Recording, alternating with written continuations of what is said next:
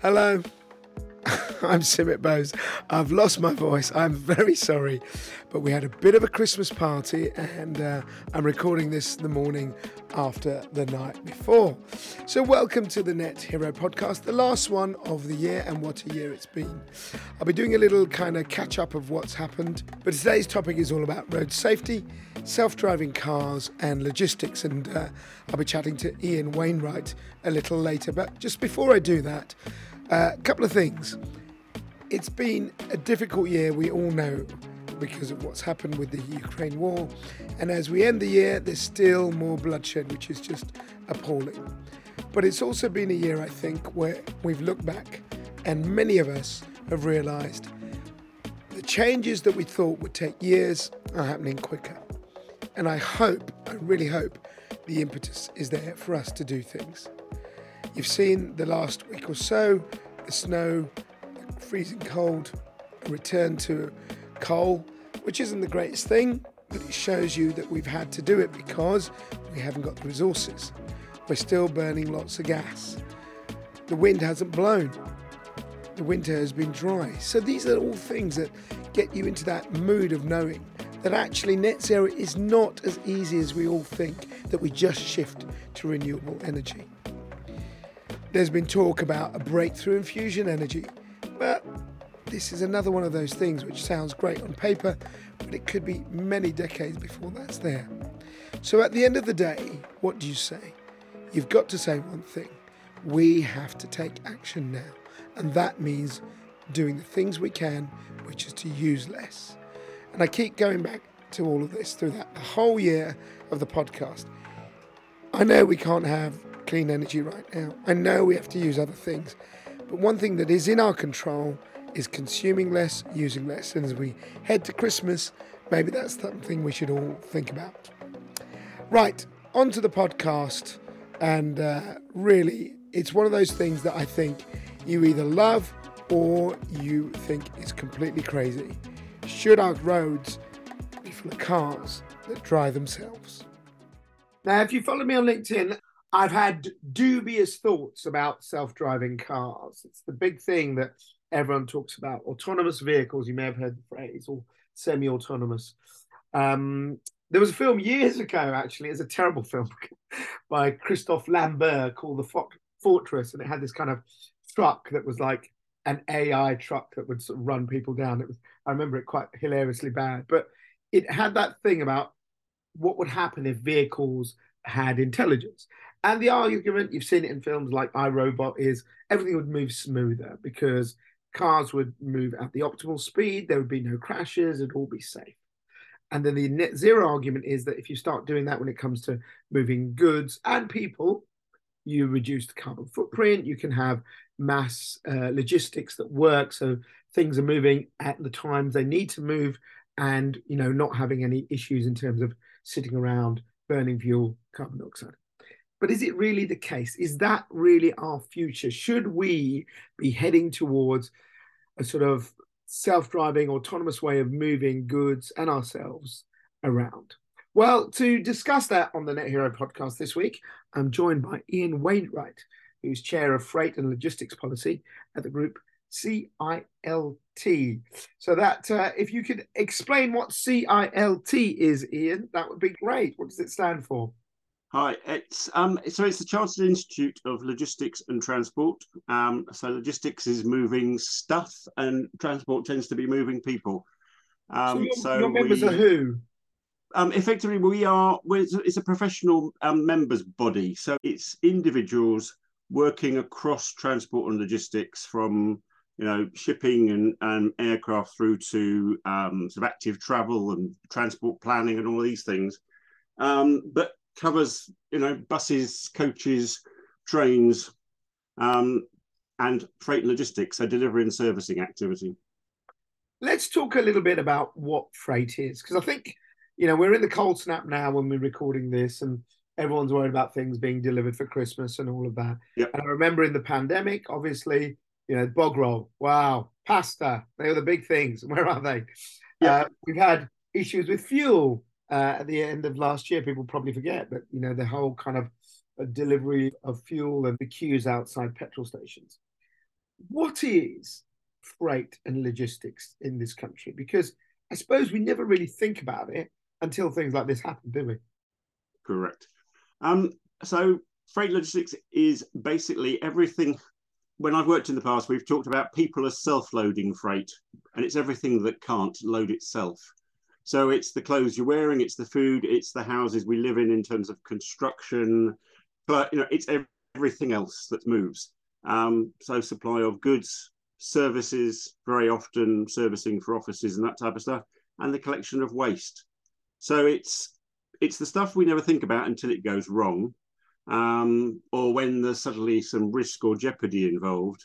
Um, but there are thousands of people working in the industry doing it day in, day out, whether that's somebody packing something in an yeah. Amazon warehouse, the driver, yeah. or whoever. How big is it? How big is the sector is it for the UK?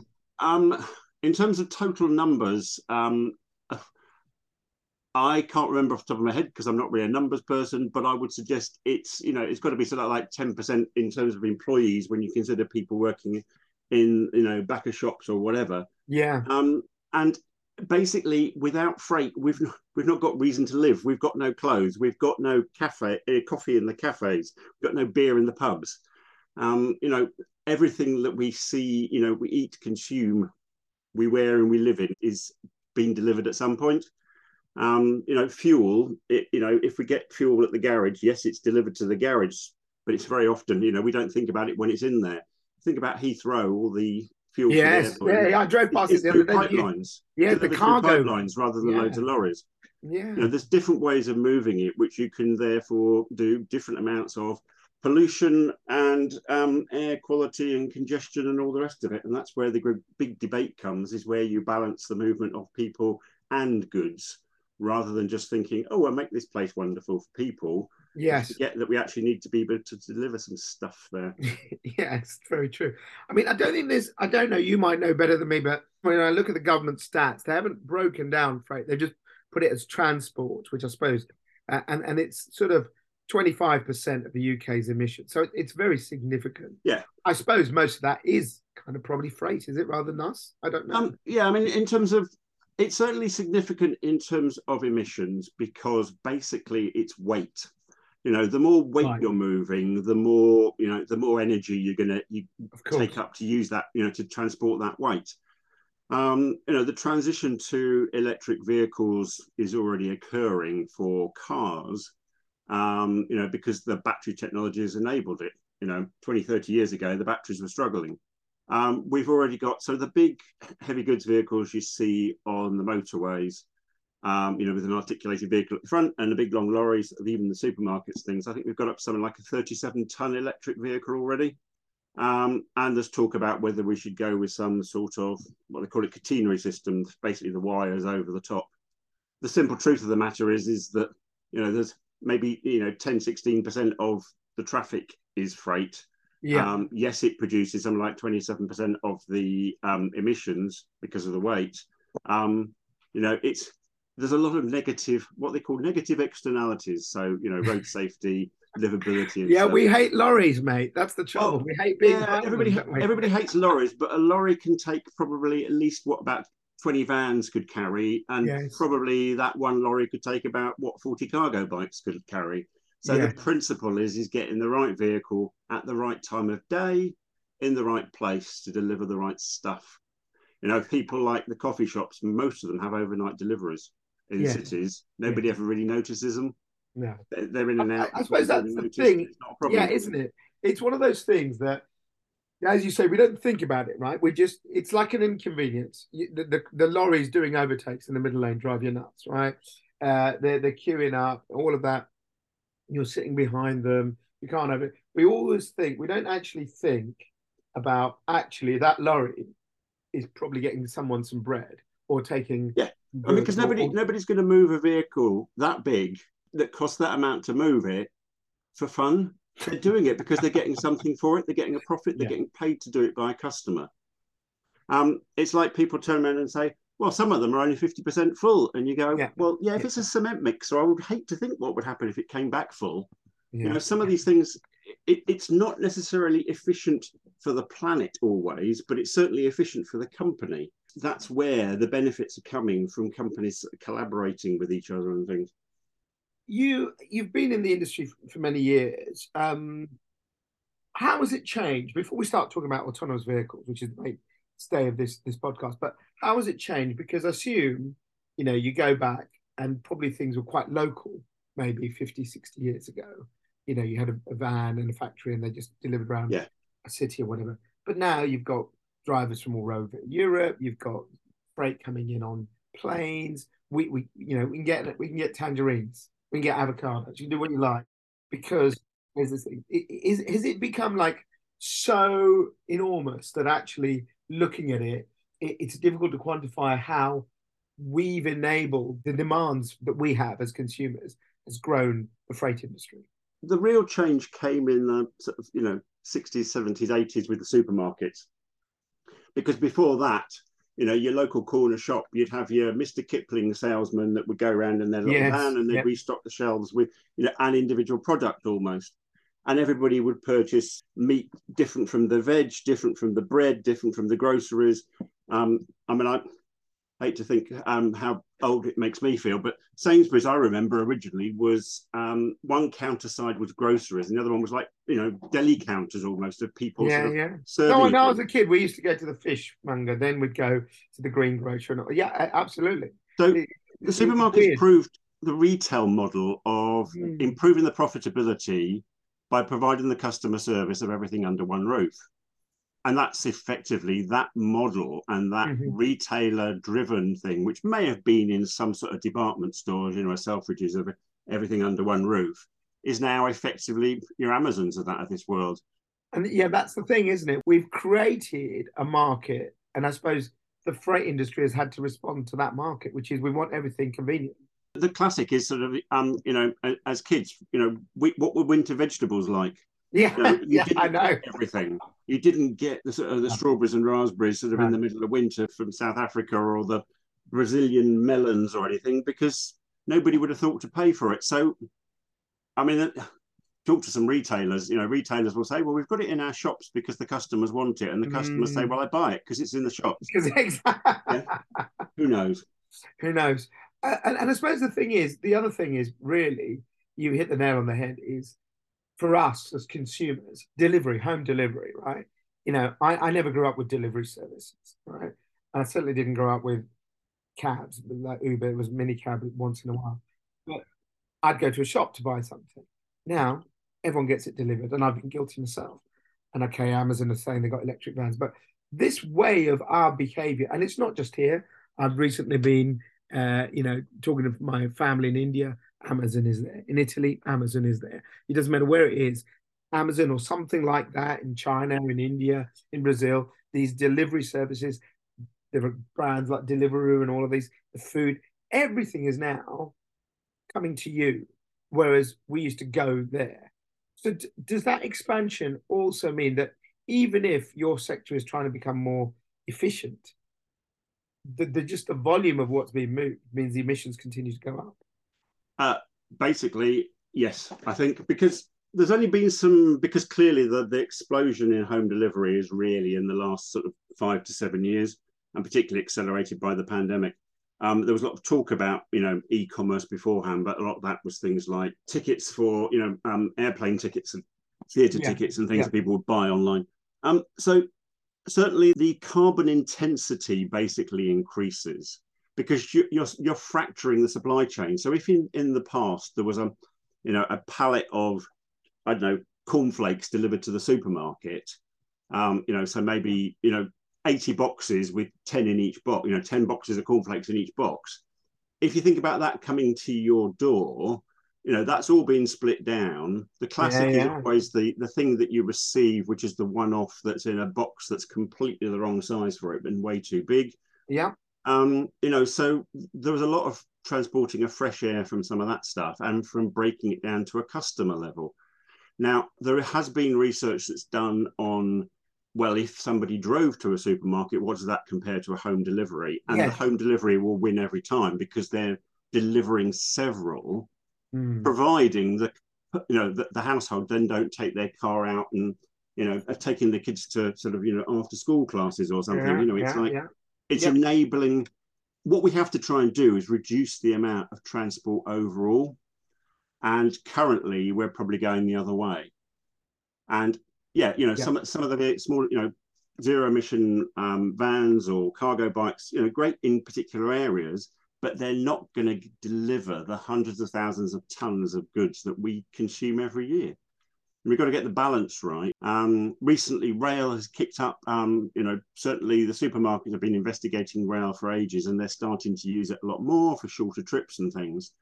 But the UK slightly stymied by where the locations are where you can switch between modes. We've got, I suppose, this brings us on to the, the, the crux of it is our demand, and this is a real tricky one, consumerism, but anyway, we're all there and we're all guilty of it. And it doesn't matter where you are in the world. We've created this world where people want things now. So that puts pressure on, as you say, the volume of it. We've seen things like, you know, if you read futurenetzero.com, you'll see stories about uh, VTOL, you know, vertical takeoff landing, sort of hubs for delivery, little kind of drones delivering goods. Like you said, EV vans, EV bikes. People are talking about human powered bikes to deliver goods in, in, in the city of London for the last mile, all of these sort of things.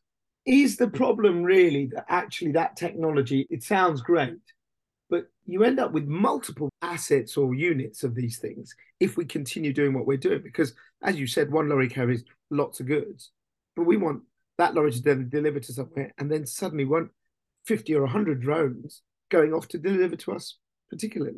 Some of it is not because we've created the demand. The retailers has created the demand. They're giving us a promise that they will deliver it quicker than in a sense. So we, A, we almost can't change our mind. But sometimes you think, I didn't need that tomorrow. You know, I, I could have waited. But they don't give you any options to actually slow it down and make it greener in most cases. And where they do, you've almost got to go and hunt for it. It's not the default. They also kid us with this free delivery because there's clearly a carbon cost, but there's a road safety cost, there's a congestion cost, there's a handling cost of all these things. And there's some poor mug that's delivering it to you who's getting paid. So that is not free. So we have to get to, we have to stop being quite so um, sort of thick as consumers and realize that we're actually paying for it somewhere. Yeah. And Um, we're paying for it. We're paying for it, as you say.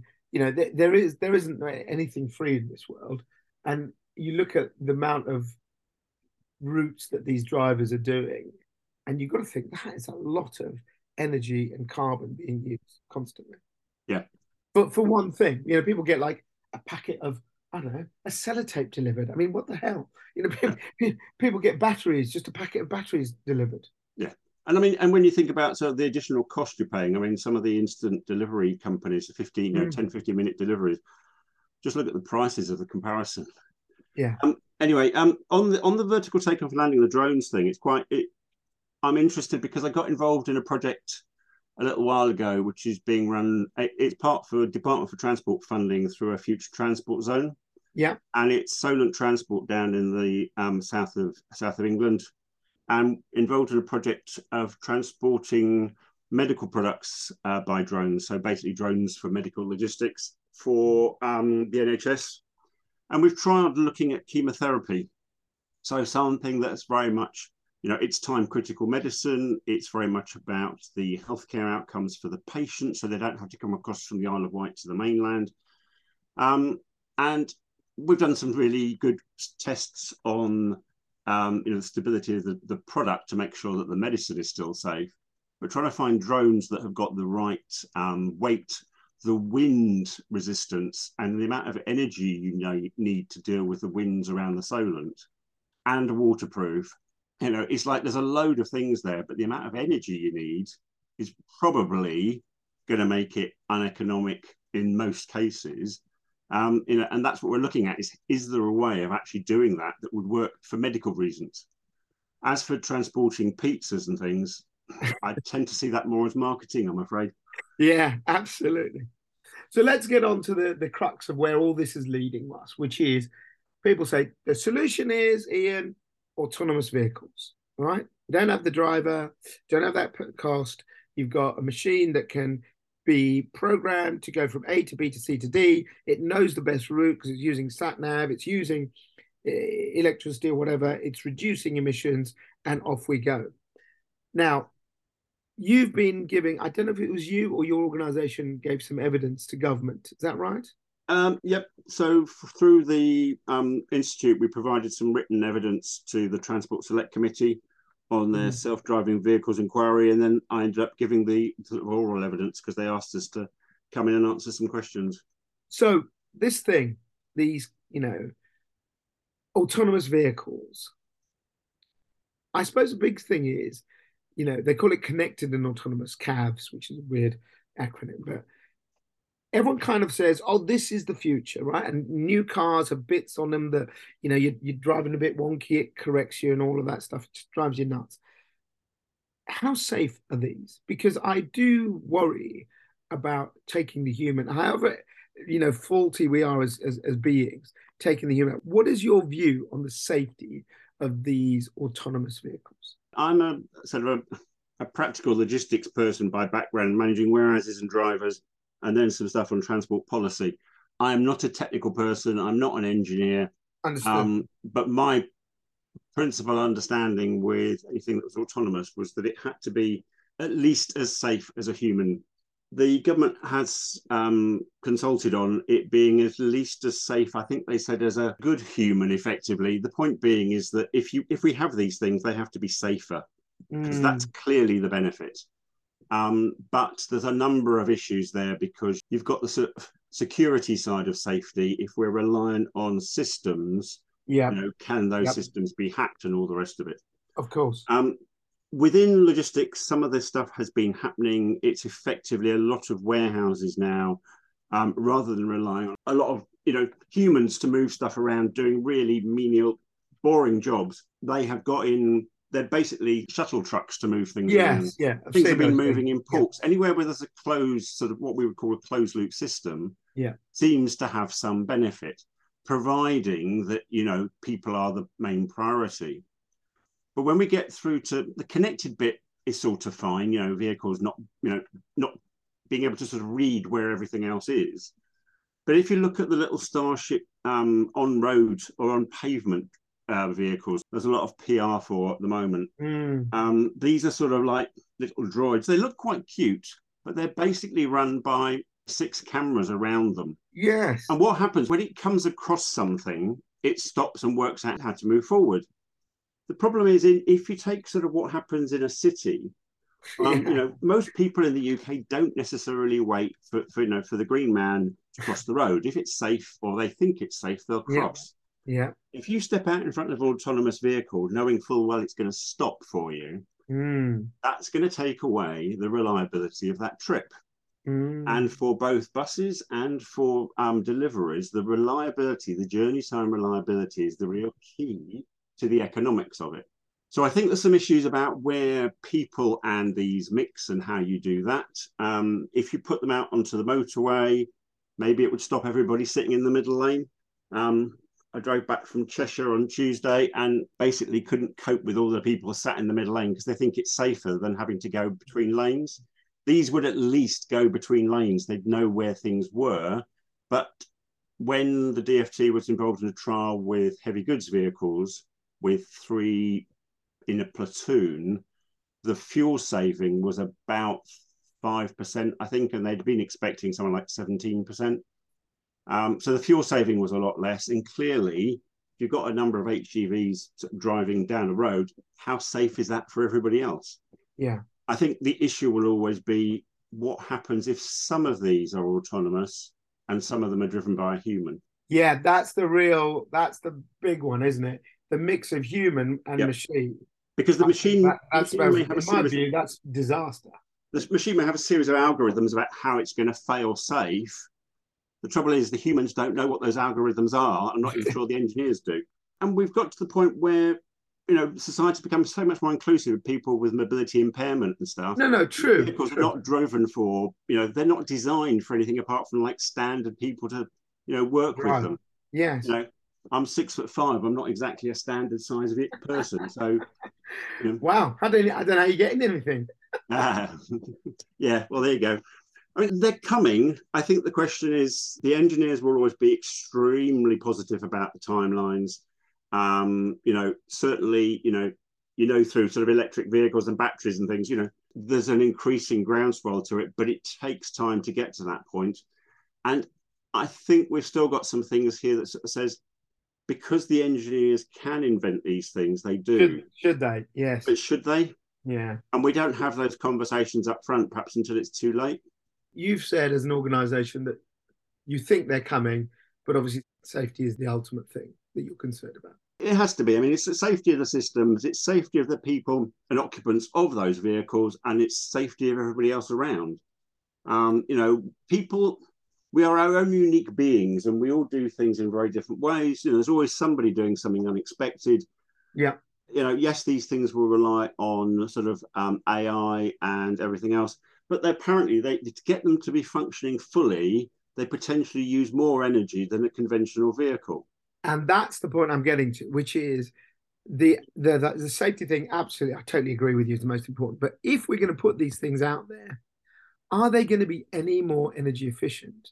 because the way I see it, they can't be because they have to react with multiple elements of what might happen, which humans have just got used to over, you know, 100 years of driving. We know what things are. You know, I've driven in Italy. I'd like to see an AI system cope with that. So, you know, particularly Naples.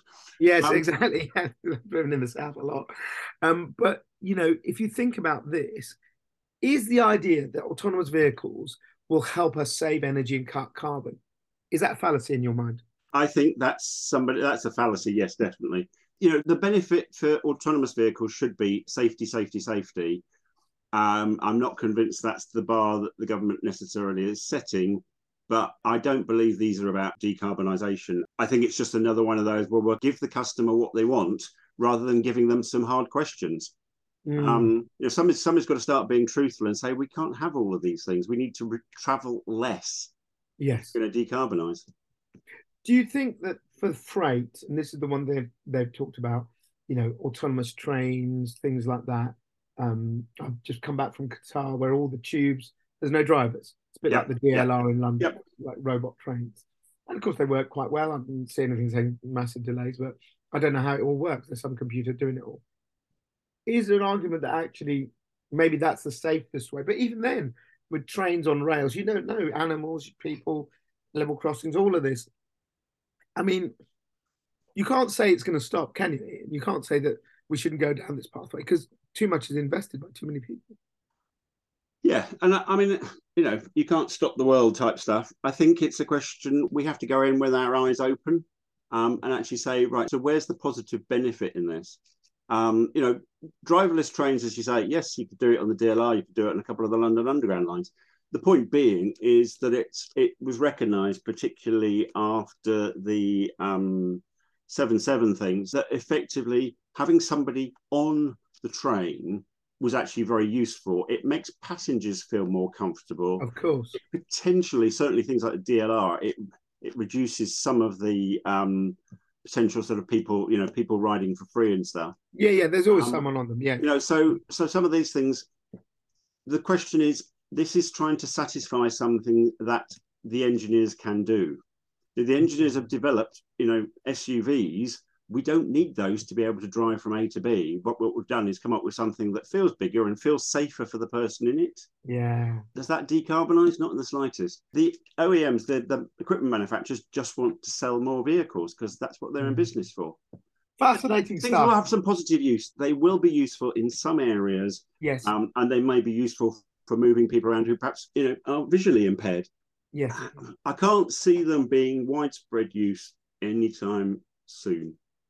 So flying cars, flying DeLoreans, not not yet. I was going to say calling them for freight. You know, saying freight first. Freight yeah. first is always the one that everybody likes to experiment with because freight doesn't vote. That's very true. Ian Wainwright, brilliant conversation. Thank you so much for joining us on the Net Hero podcast. Really enjoyed that. Thanks a lot. No problem. Thank you very much. Great chat with Ian there. And as I said, let's all look at this issue because it sounds great. It sounds like, you know, the future iRobot, cars whizzing around by themselves. And I know what we covered there about helping people who are disabled, blind, giving them access to transport is a brilliant thing. But I do worry. I do worry about all this stuff. Um, have a great Christmas. Have a fantastic New Year. The Net Hero podcast will be back in January. We've got plenty of great topics to cover, and as ever, if you want to be featured next year, get in touch.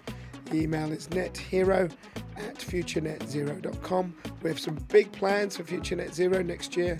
We've got a big event coming up again in June, our Big Zero Show 2, which we want you to come to. We've got lots more content planned, lots more help in helping you transition to net zero. So, from me, from the whole production team, and everyone at FNZ, have a great Christmas, Happy New Year, see you in 2023. You've been listening to the Net Hero podcast with Sumit Bose from Future Net Zero. Visit our platform for all things net zero. And if you or your business is doing great things on the path to net zero and want to be featured on the podcast, email nethero at futurenetzero.com. Follow us on social media. futurenetzero.com. Better business, better planet.